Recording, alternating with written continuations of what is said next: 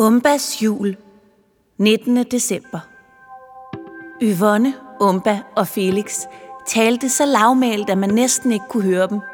De var bange for, at den mærkelige dame skulle opdage, at de konspirerede.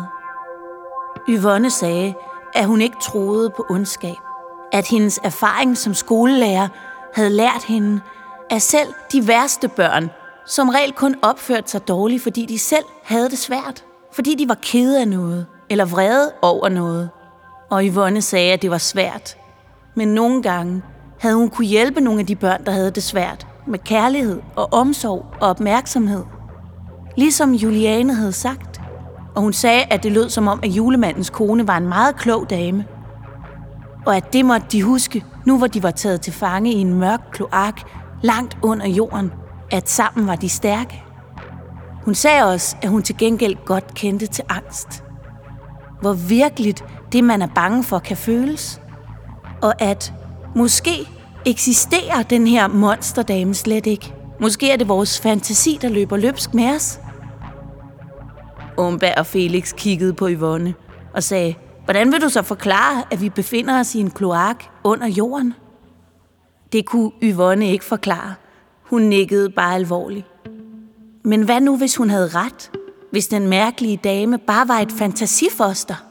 En mareridtsforestilling, der havde materialiseret sig.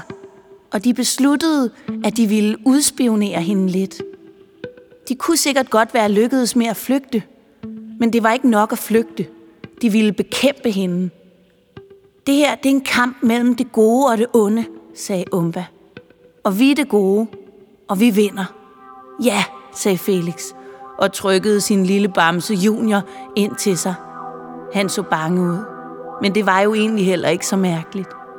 De aftalte, at Yvonne skulle gemme sig, og at Umba og Felix ville trylle en ny kanin frem, der lignede kaninen Yvonne, og på den måde undgå, at den mærkelige dame opdagede, at Yvonne var blevet sig selv. Og Umba og Felix reparerede tasken med et trylleslag og kravlede ned i den igen, sammen med kanin nummer to, som de kaldte Yvonne den anden. Og så satte de sig til at vente. Helt stille, lyttende og ventende. Imens alt det her foregik, havde de opdaget på skolen, at der var noget helt galt.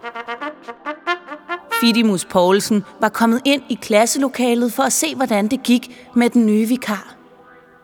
Der fandt han til sin forskrækkelse alle børnene sovende. Og der manglede to, og vikaren var væk.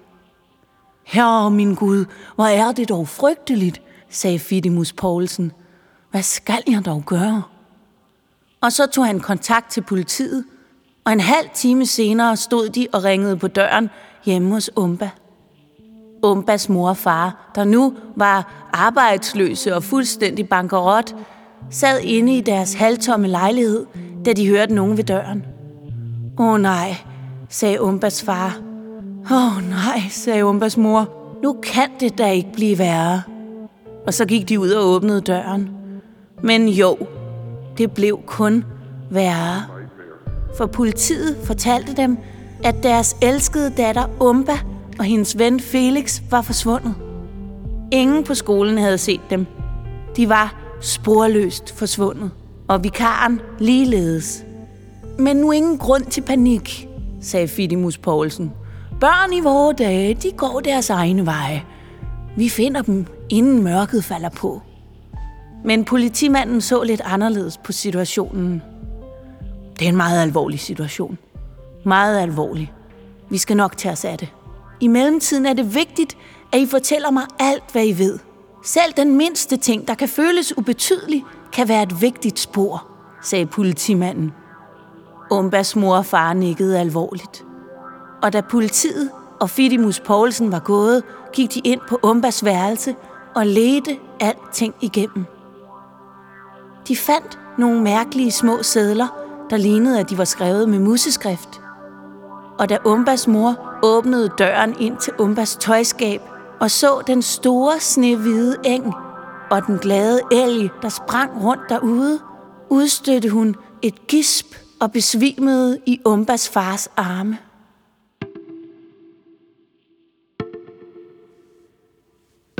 Her slutter dagens afsnit af Umbas jul.